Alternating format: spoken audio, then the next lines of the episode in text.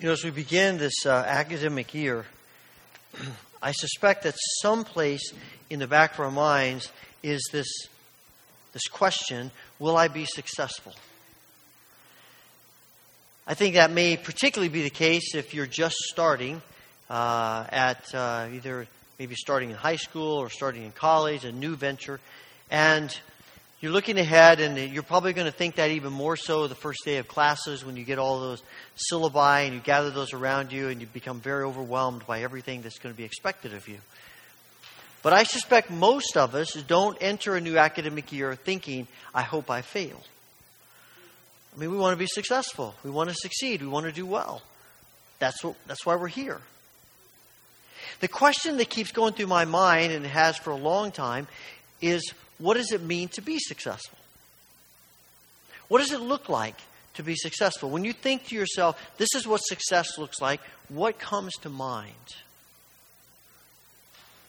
I think it's something we all wrestle with on a regular basis about a whole variety of things related to our lives. And when we think about success, the question then is how do I get there?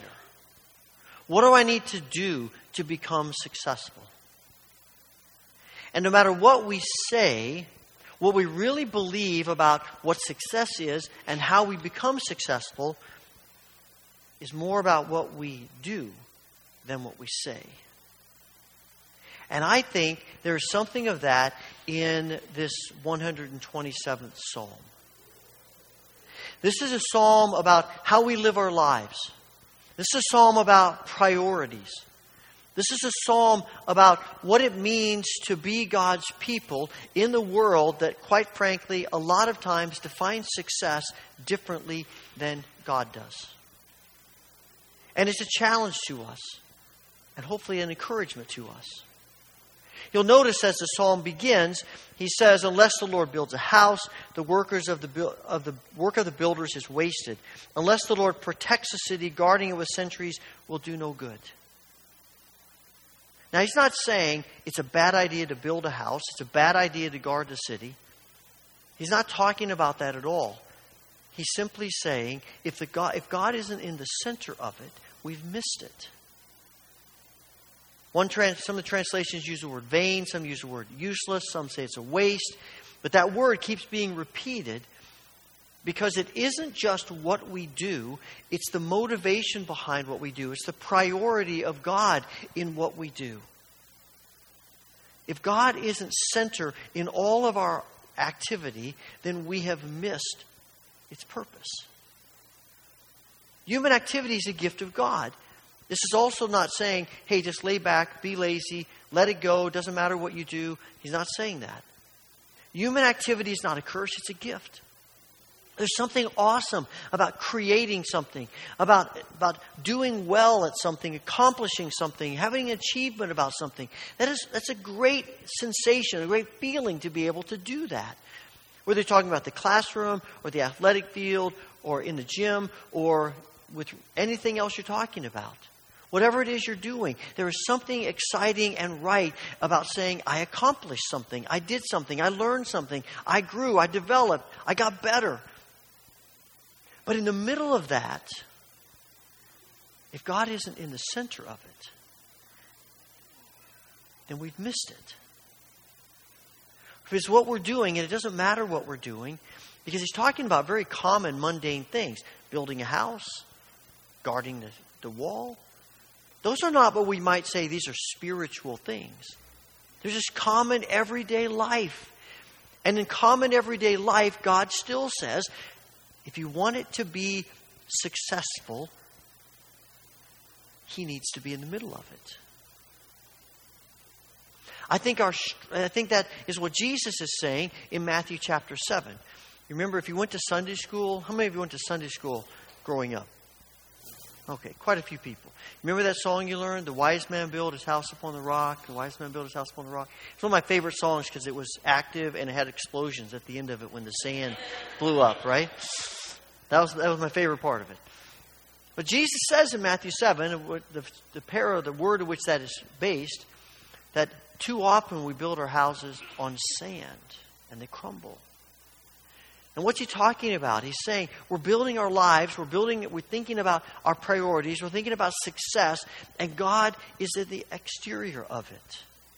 And to build the foundation of our lives and everything that we do, whatever that may be, it's only going to stand, it's only going to have meaning, it's only going to have eternal meaning if God's in the center of it. When we wrestle with putting God in the center of it, we have a tendency to become a workaholic about whatever it is we're doing. If we think that success comes from people thinking I'm valuable, which means I have to achieve more, I have to have more accolades, I have to be more successful, I have to gain, gain, gain, get, get, get, I have to impress people. If that's what's going to drive in our minds our value and our worth, then we will work ourselves to the bone to make that happen. We've all been there, we've all done it. And what does he say in verse 2? The writer says, It's useless for you to work so hard from early morning until late at night, anxiously working for food to eat, for God gives rest to his loved ones. It's vain to think that if I just work more, work more, work more, I will then experience value and worth. And you'll notice that he says this is about God's loved ones. And that's the point. Who is it that God doesn't love? No one. God has designed the world for people to rest. God has designed the world for people to sleep.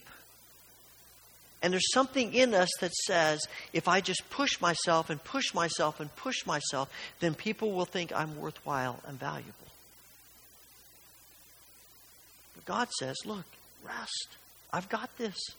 Jesus says in Matthew 6, why do you, why do you worry about what you're going to eat or drink or, or clothes you're going to wear? You know your Heavenly Father knows about all these things. Your Heavenly Father knows you need these things. He will care for you. And when you know God will care for you, you can rest. It's the question about whether we believe God is who He says He is. It's that question of whether we think God really is good, that God can really take care of us, that causes us to say, I don't have time to rest. Now, again, He's not saying laziness is part of the kingdom of God. He's not saying that at all. He's simply saying, put your work Put your efforts, put your life, put everything that you do in the context of God at the center. Trust Him. Now, there is a, a, a, variant translation to the last line of verse 2. And you might see that in some of, the, some of your Bibles, they, they have that at the bottom. He says, uh, They anxiously work for food to eat, for while they sleep, He provides for His loved ones. And that's a little bit of a different idea than God saying, You can sleep because I'll take care of it. This is saying, While you sleep, I'm doing things that you don't have anything to do with. That's why sleep is a, is a means of trusting God. That's why Sabbath and rest are a means of trusting God, because we believe that God can do more while we're sleeping than we can while we're waking. I'll, I'll be transparent with you. There, you know, when I get up to preach on Sundays, there's a part of me that's thinking, I hope I do a good job so people will think I'm, I'm, I'm valuable and I have worth. It's a human nature in us. And so there is something in my spirit that says if I just work harder, work longer, do more, read another book, read another magazine, take more, do more, do more, then that will happen. But there's no end to that.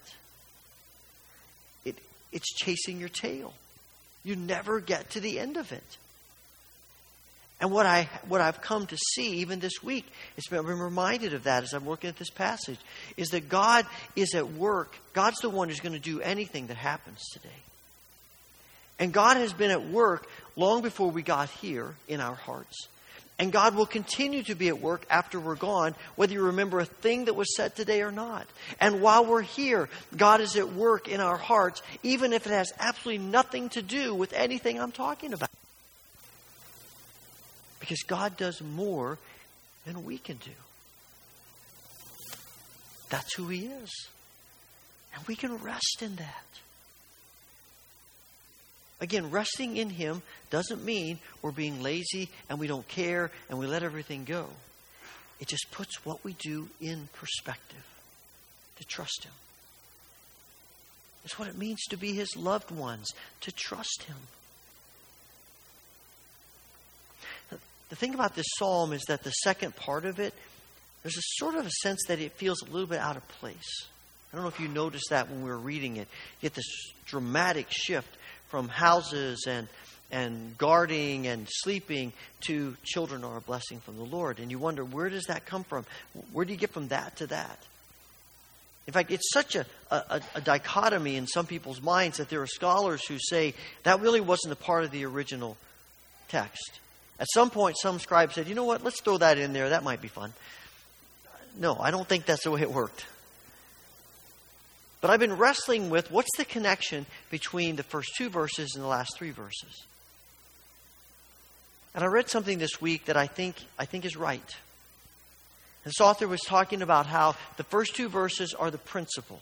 This is how you live with God at the center. And the last three verses are the example. Just one example of how we're called to do that and how it works. And the example is about children. His children are a blessing from the Lord.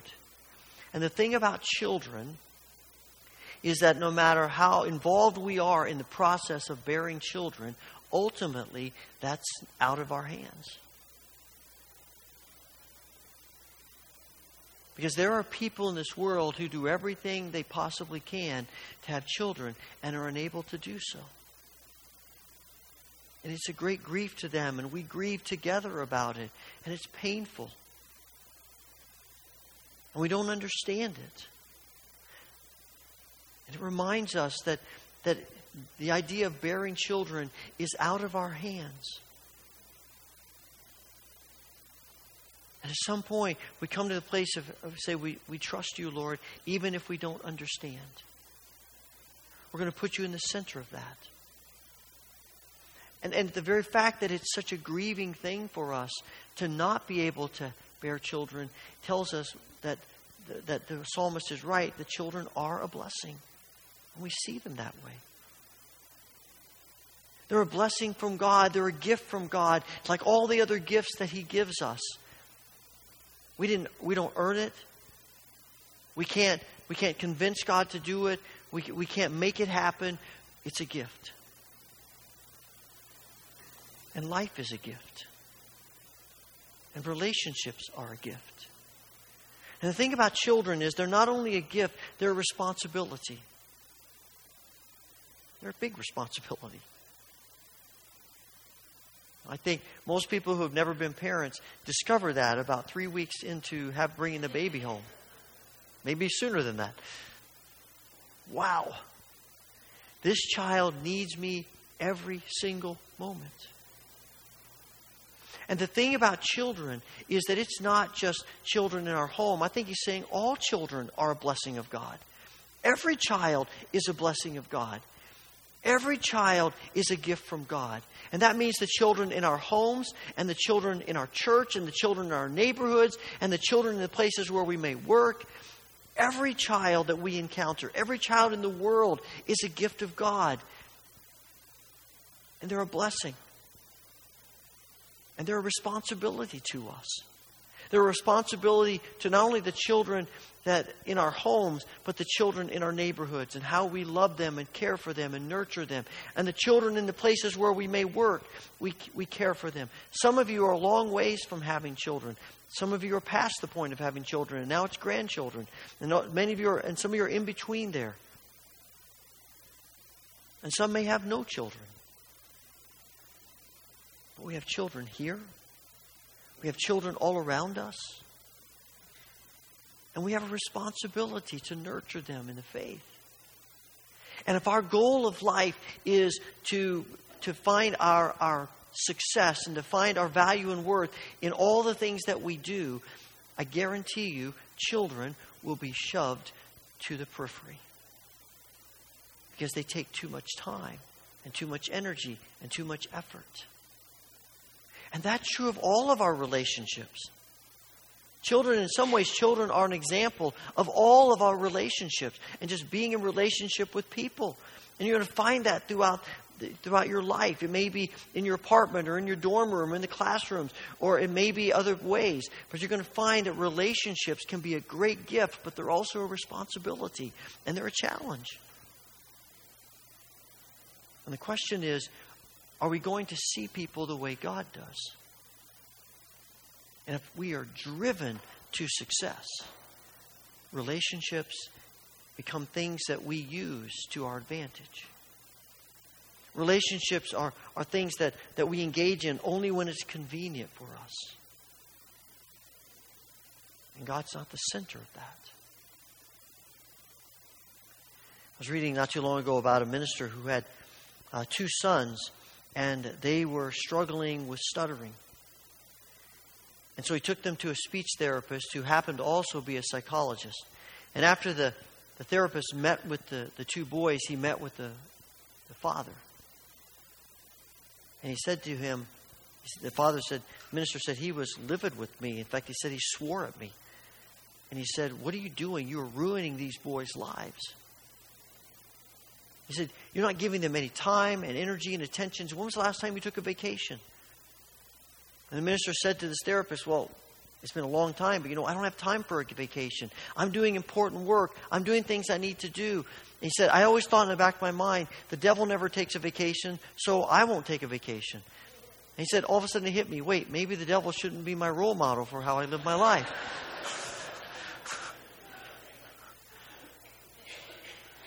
and yet, it's not the devil who creates rest and sleep and Sabbath. The devil is the one who's going to drive us to think you do more, do more, do more, because that's where your worth and value lies, something you never get to the end of. And God is saying, I love you more than that. I care for you more than that. Rest in me. Trust me. Work hard. Do everything you can. And trust me. There is a sense in which that's true of all of our relationships.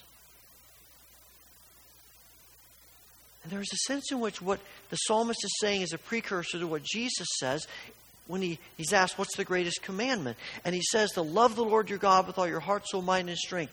Put him in the center of everything in your life. And the second commandment love your neighbor as yourself. People relationships. Because success is not in what we accomplish. Success is being children of God who love Him and love others and trust Him. Because we believe that no matter how much we do, God is at work doing more. It's about priorities. I was reading something about Carl Sandburg, and he said that um, he asked the question if there was a fire in your house, what would you save first? Children or possessions? Well, of course, that's a no brainer, right? We save the children. We always pick the children. We pick people before we pick stuff. It, it, it's not even a debate. And as I was thinking about that, another question popped into my mind. Why don't we live that way every day? Why don't we live that way every day about the priority of our lives is not the stuff we accumulate or the accolades we get, but relationships, people. This is a psalm about that, that the pilgrims sing as they are going to Jerusalem to celebrate the great festivals and to worship God. And it's kind of an odd psalm to sing as you think about it. You have all these massive Hebrews walking on the road and they're singing this psalm. When you stop and think about it, this psalm is really about remembering who God is and remembering who we are. And isn't that, in a sense, the heart of worship? Remembering who God is and remembering who we are as His beloved children. So as you get ready to move into, for some of you, this academic year, for others, it's just moving on with life. Where is God in the middle of that? What's success look like? Holy Father, put your finger on something in our lives that might be twisted, turned, out of kilter. That we might know the joy of life with you, trusting you. And we ask this through Jesus Christ. Amen.